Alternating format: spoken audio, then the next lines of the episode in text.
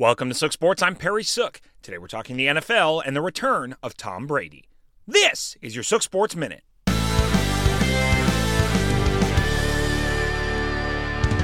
Tampa Tom 2.0. Tom Brady is coming back to football.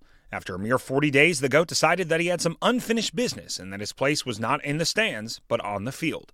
The seven time Super Bowl champ will return for his 23rd season to try to make it eight.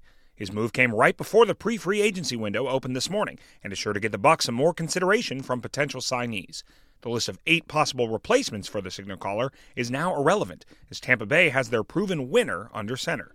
And the biggest losers? Well, certainly the man who just dropped over half a million on what was supposed to be his final touchdown ball. And of course, anyone in the NFC that will again have to deal with Touchdown Tom. This is your Sook Sports Minute.